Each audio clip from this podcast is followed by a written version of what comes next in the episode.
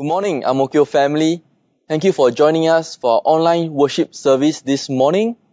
Today we are going to continue our Kingdom of God sermon series and our topic for today is, go- is going to be on kingdom's requirement. So what does that even mean? Really the kingdom of God requires us to give our all or nothing. So before we begin, shall we go to the Lord in prayer? Let us pray.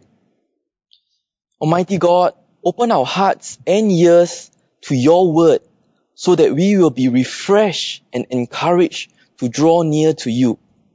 Holy Spirit, be our guide and lead us to your truths. Hide me behind the cross and may the name of Jesus increase and I decrease. In Jesus' mighty name we pray. Amen.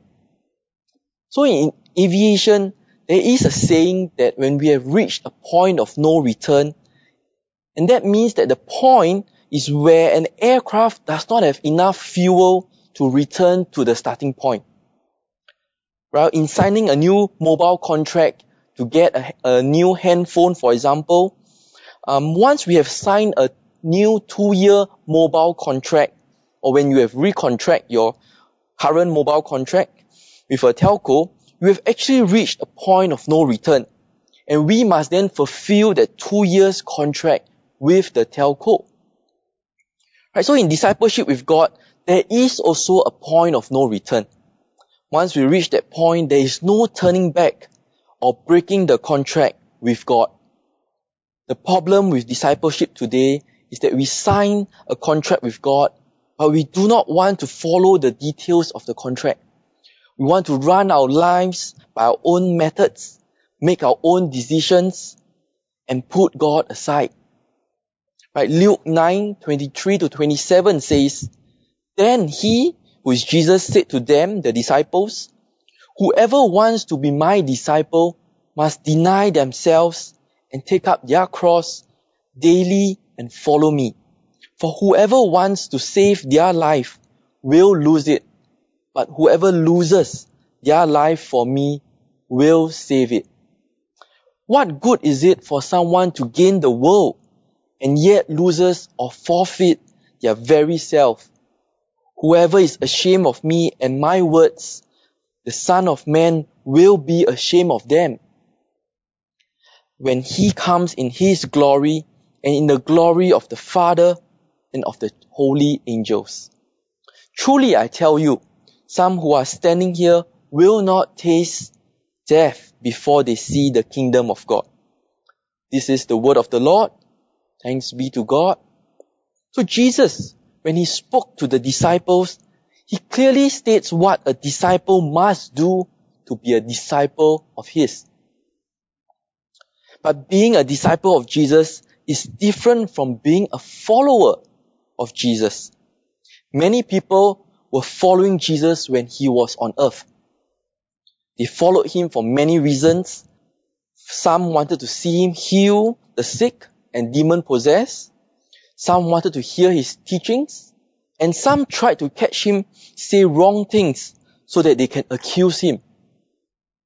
But as disciples, we are called to be different from being followers of Jesus. Well, a follower of Jesus is different because in the book of Luke, it says that a disciple is to deny himself or herself and to take up the cross and follow him. Now, to, de- to deny ourselves means so different to different people. To a parent, it means not to seek one's desires, but serve the child and seek after the best interest for the child. This could mean working hard to provide food and to give the best education to a child. To a spouse, maybe it means that it's just to give up your own needs so that you can support and help your wife or your husband. Well, to a colleague at work, it may be how you can be of service to them. But most importantly to God, it means seeking His will or spending time before Him so that we can surrender the different areas of our lives and allow Him to lead us.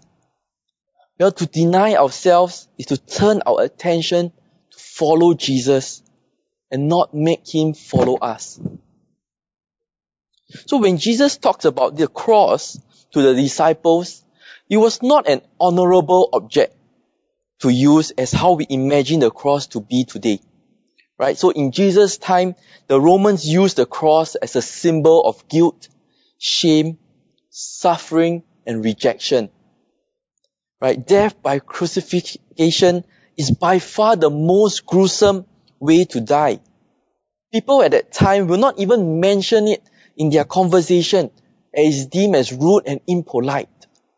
But to be a disciple of Jesus, we must then take up this ugly object, the cross, and follow Christ daily. So what does it mean to take up the cross and follow Christ? Well, it means more than giving up the pleasures and possessions of the world. Instead, it means to surrender, suffer, and sacrifice for Jesus Christ.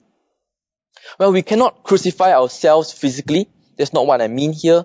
But we can yield our body and let God do the rest. Well, to do that, we need to a renewal of mind and a commitment of the heart to that renewal. Right? So when we say yes to God, we have reached an agreement with Him.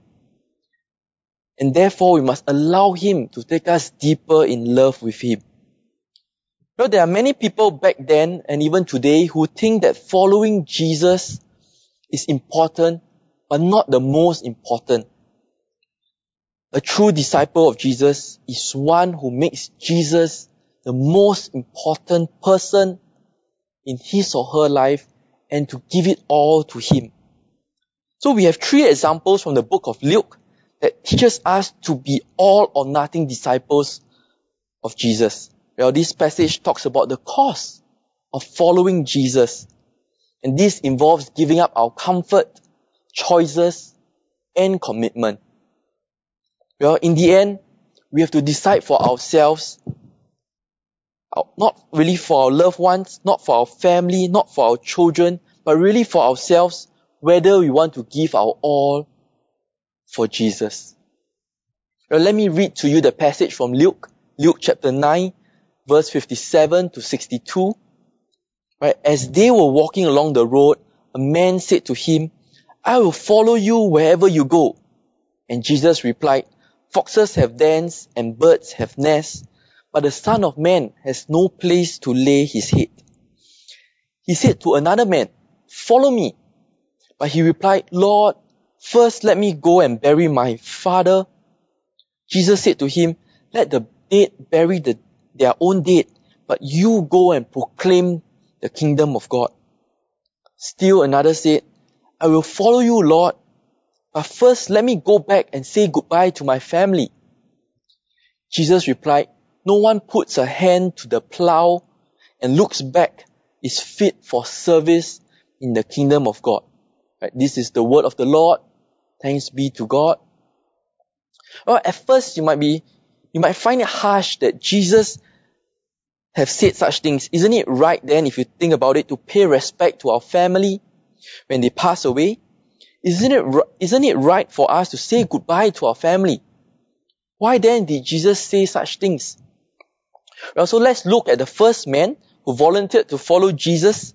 Wherever he goes, he wanted to be a disciple and not a follower, right? So that's a good example, a good thing, a good thing for the man. But perhaps then this man was caught up with the excitement that was around Jesus at that point. Well, Jesus had crowds of people following him, and there were a lot of activities going around, right? Jesus fed the 5,000, he healed the sick, he cast out demons. There were a lot of excitement around Jesus at that point. Well, but Jesus realized that this man did not know what he was asking for. Now, this man did not consider the cost of following Jesus as a disciple. Well, this man did not know that there will be hardship, rejection, and persecution for being a disciple for him.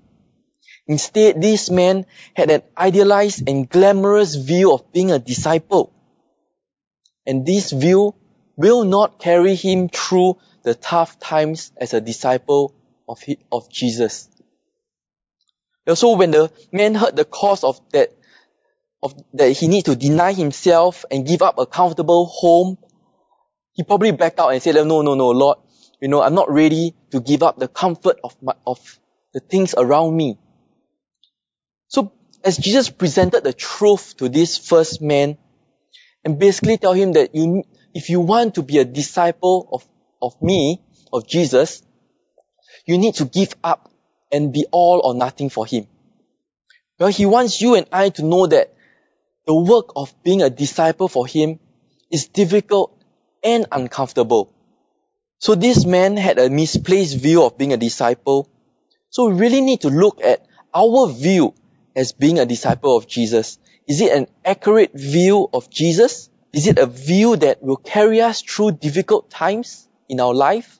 So as, as disciples, you know, do we, will we be able to give up the comfortable position that we are in so that we can stand up for Jesus and be that disciple that he wants us to be? It could mean standing up for what is wrong at work or in our workplaces, in schools.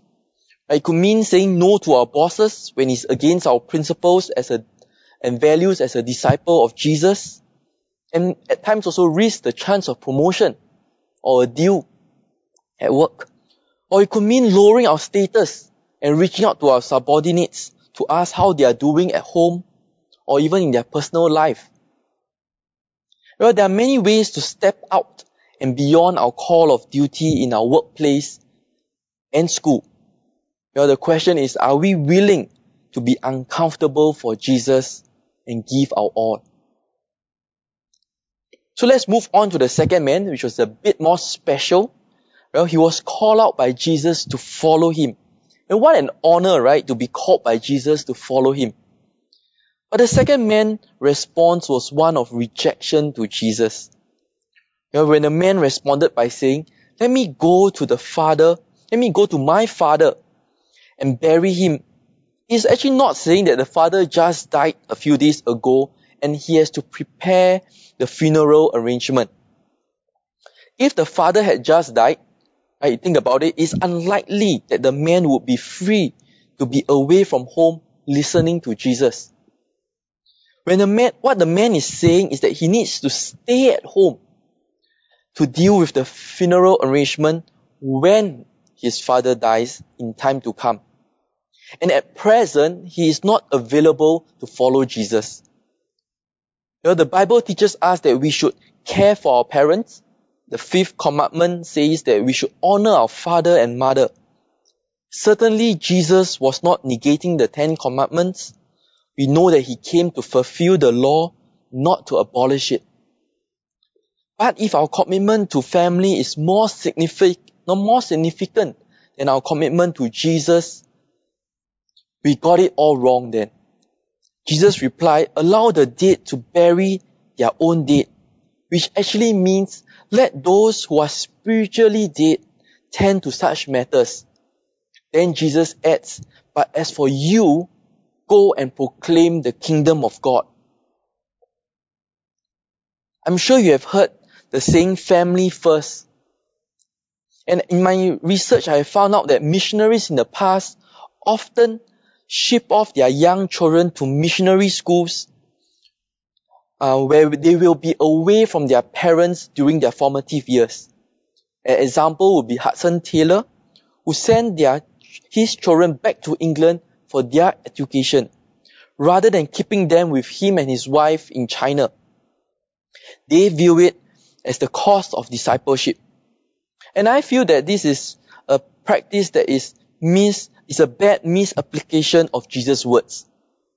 Right? If God calls you and me to the mission field or to whatever field that we are called to, and at the same time gives us and bless us with children, I believe He is calling us to have them with us um, on the field and in the field. If that is possible, uh, and if that is not possible, I feel that my first responsibility is to care for the, my children until they are old enough to be separated from me. Right? But it is possible to be sinful, sinfully selfish about the family where we wrongfully exalt the family over God's kingdom. So basically putting the family first above God's kingdom.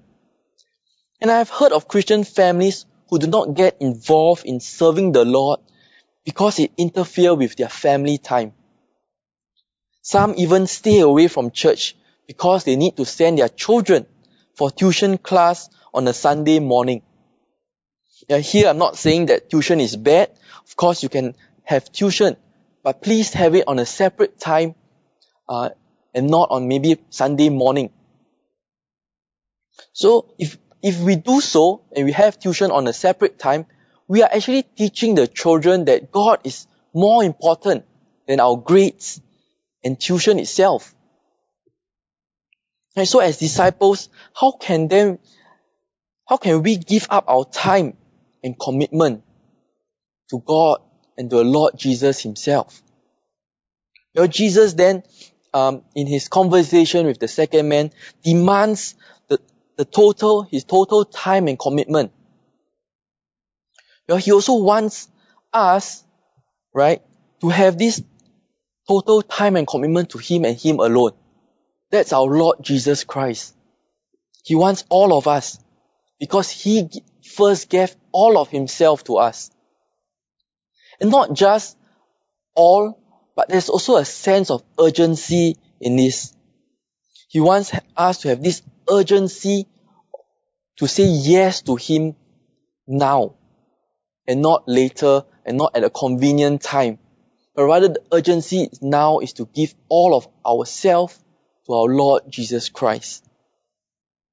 So the question we have to ask ourselves is, what is stopping us? What is stopping you, my friends and family, from saying yes to Him now? Well, is it a convenient excuse or is it a legitimate reason? Right? Can I suggest that you bring all the reasons that you have to the Lord in your prayers and allow Him to show you the urgency and the need to commit yourself to Him, your total self to Him. So we move on to the third man who volunteers to follow Jesus, but with a condition. You know, the condition is he wants to go home first and to have a farewell party. Right? This man felt that following Jesus was important, but not important enough to let go of the old relationships. In this case, Jesus was discerning enough to see right through the heart of this man. The third man could not then cut off ties and even break off his old ties with his old life. He wanted to keep the door to his past open so that if being a disciple with Jesus did not work out, there's always a backup plan. Plan B. He can always go back to his old ways. Therefore, he wants to go back first and you know, keep that relationship with his old life before committing to becoming a disciple of Jesus. Now, Jesus was smart. Jesus replied him by saying, no one, after putting his hand to the plow and looking back, is fit for the kingdom of God. Essentially, Jesus is saying that being a disciple is one that focuses on God totally. Right? A disciple cannot keep one foot in the world just in case things don't work out. As disciples, then our heart cannot be divided. We cannot serve two masters. We cannot jump between our old life and our life with Jesus Christ. So when Jesus talks about putting one hand to the plow and turning back, here he is not referring to people in full-time ministry like myself and the other pastors and full-time ministry staff where we start off in full time and then we quit and we go back to our secular world. He's not talking about people like us. Instead, he's talking about us, you and me, people in our life and our general focus in life. Right? In Matthew 6:33, Jesus said, "Seek ye first the kingdom of God and his righteousness." Whether you and me, whether where we are working at, whether we are parent, child, whether we have children or not, single or married, it doesn't matter. Our focus as disciples of Jesus is to seek Him first So it's not our job. Here it's not talking about our job, but our relationship and our focus in life. So as disciples, to have that focus as disciples of His is really to live the life of Jesus. Right? To know Him and to make Him known. And when we are, when we are totally committed to Jesus, it's not really a mere slice of our life as I mentioned just now, but really to allow Him to be the center of it and allow our life to revolve around Jesus. Well, as mentioned, this includes our family, our life, our goals, our focus, our thoughts, our words, and even our actions. Every part of our life, our fiber, our being really must be committed to Jesus. So once we have that change in mindset, attitude, we see that Jesus is our Lord and Master of our lives. Once we see that, we can then submit to His Lordship. As mentioned by the, just now, the third man wanted to leave his options open so that he can go back to his old life. Are we too doing that? So Jesus later mentions that Lot's wife is an example to everyone who would follow him. He says, remember Lot's wife. Whoever seeks to keep his life shall lose it, and whoever loses his life shall preserve it. While the Christian life is a process of daily yielding more and more to the Lord, it, is, it can never be approached from the mentality that I'll try it and see if it works. Otherwise, I'll just go back um, to my old ways and try some, something else. Right? So if Jesus then, if our Lord and Savior, the only way is to go forward. And turning back is not even an option. So really to conclude this part on kingdom of God where our requirement is really for all or nothing, the only way to follow Jesus is to give up our comfort, choices, and commitment. Each of us must ask ourselves this question, am I following Jesus totally? Am I holding back something for myself? Am I keeping one foot in the world just in case? Or am I hanging on to some secret sins so that I won't miss out on what the world has to offer? Or am I saying, I'll follow you, Lord, but everything after the but really needs to go. It needs to be cut out of our lives. So there's a danger when you hear a message like this, and in that moment of the emotion high, you say, alright, I'll give everything to Jesus. I'll go all out for Him. I might even consider being a missionary, a pastor, a full-time uh, staff and things like that. But you don't count the cost. Then you'll be like the first man. And, and by being the first man, you really need to count the cost. How can you be totally committed to Jesus in your own daily life? You know, someone observed that we give, we think giving our all to Jesus is like taking a $1,000 note and laying it on a table. So Lord, you say $1,000 note, here is my life. I'm giving it all. But the reality for most of us is that He sends us to the bank actually with a $1,000 note and asks us to break it down into small notes, $2, $1 coin, 50 cent coins. So that we, as we go through life, we give out a dollar at a time, 50 cents, $2, and that's how we surrender our lives through small notes, through small change. We do so by, as we listen to a stranger's story, for example, we give to a poor man when we see him at a coffee shop, buy, maybe buy him a coffee, a meal. Or maybe as we queue up at the supermarket and we see somebody who needs a bit of help paying for their own groceries, we offer to pay it also could mean serving in church by using our talents that God has given you. So usually giving our life to Christ isn't a $1,000 note one shot. And isn't all that glorious too?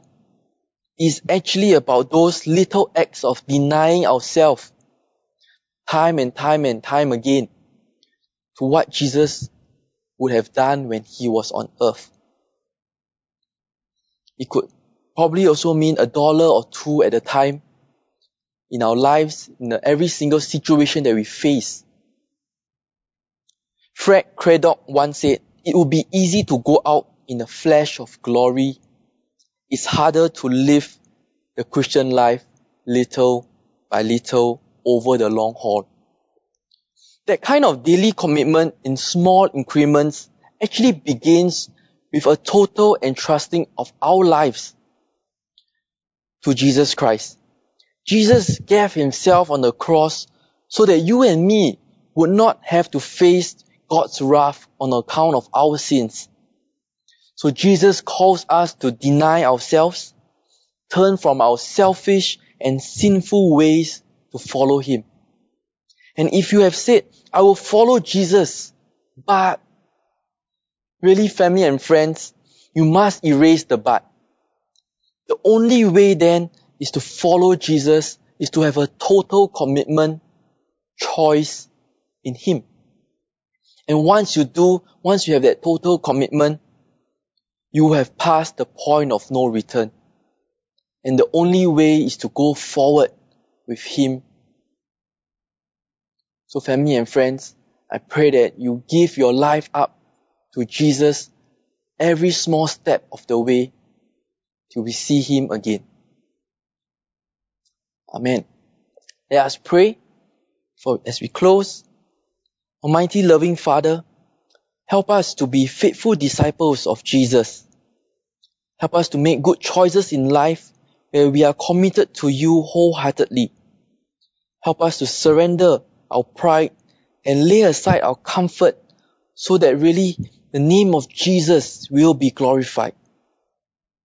So Father, help us to be your beloved disciples one step at a time and to remove all the buts after which so that we can be totally committed to you. In Jesus' mighty name we pray. Amen.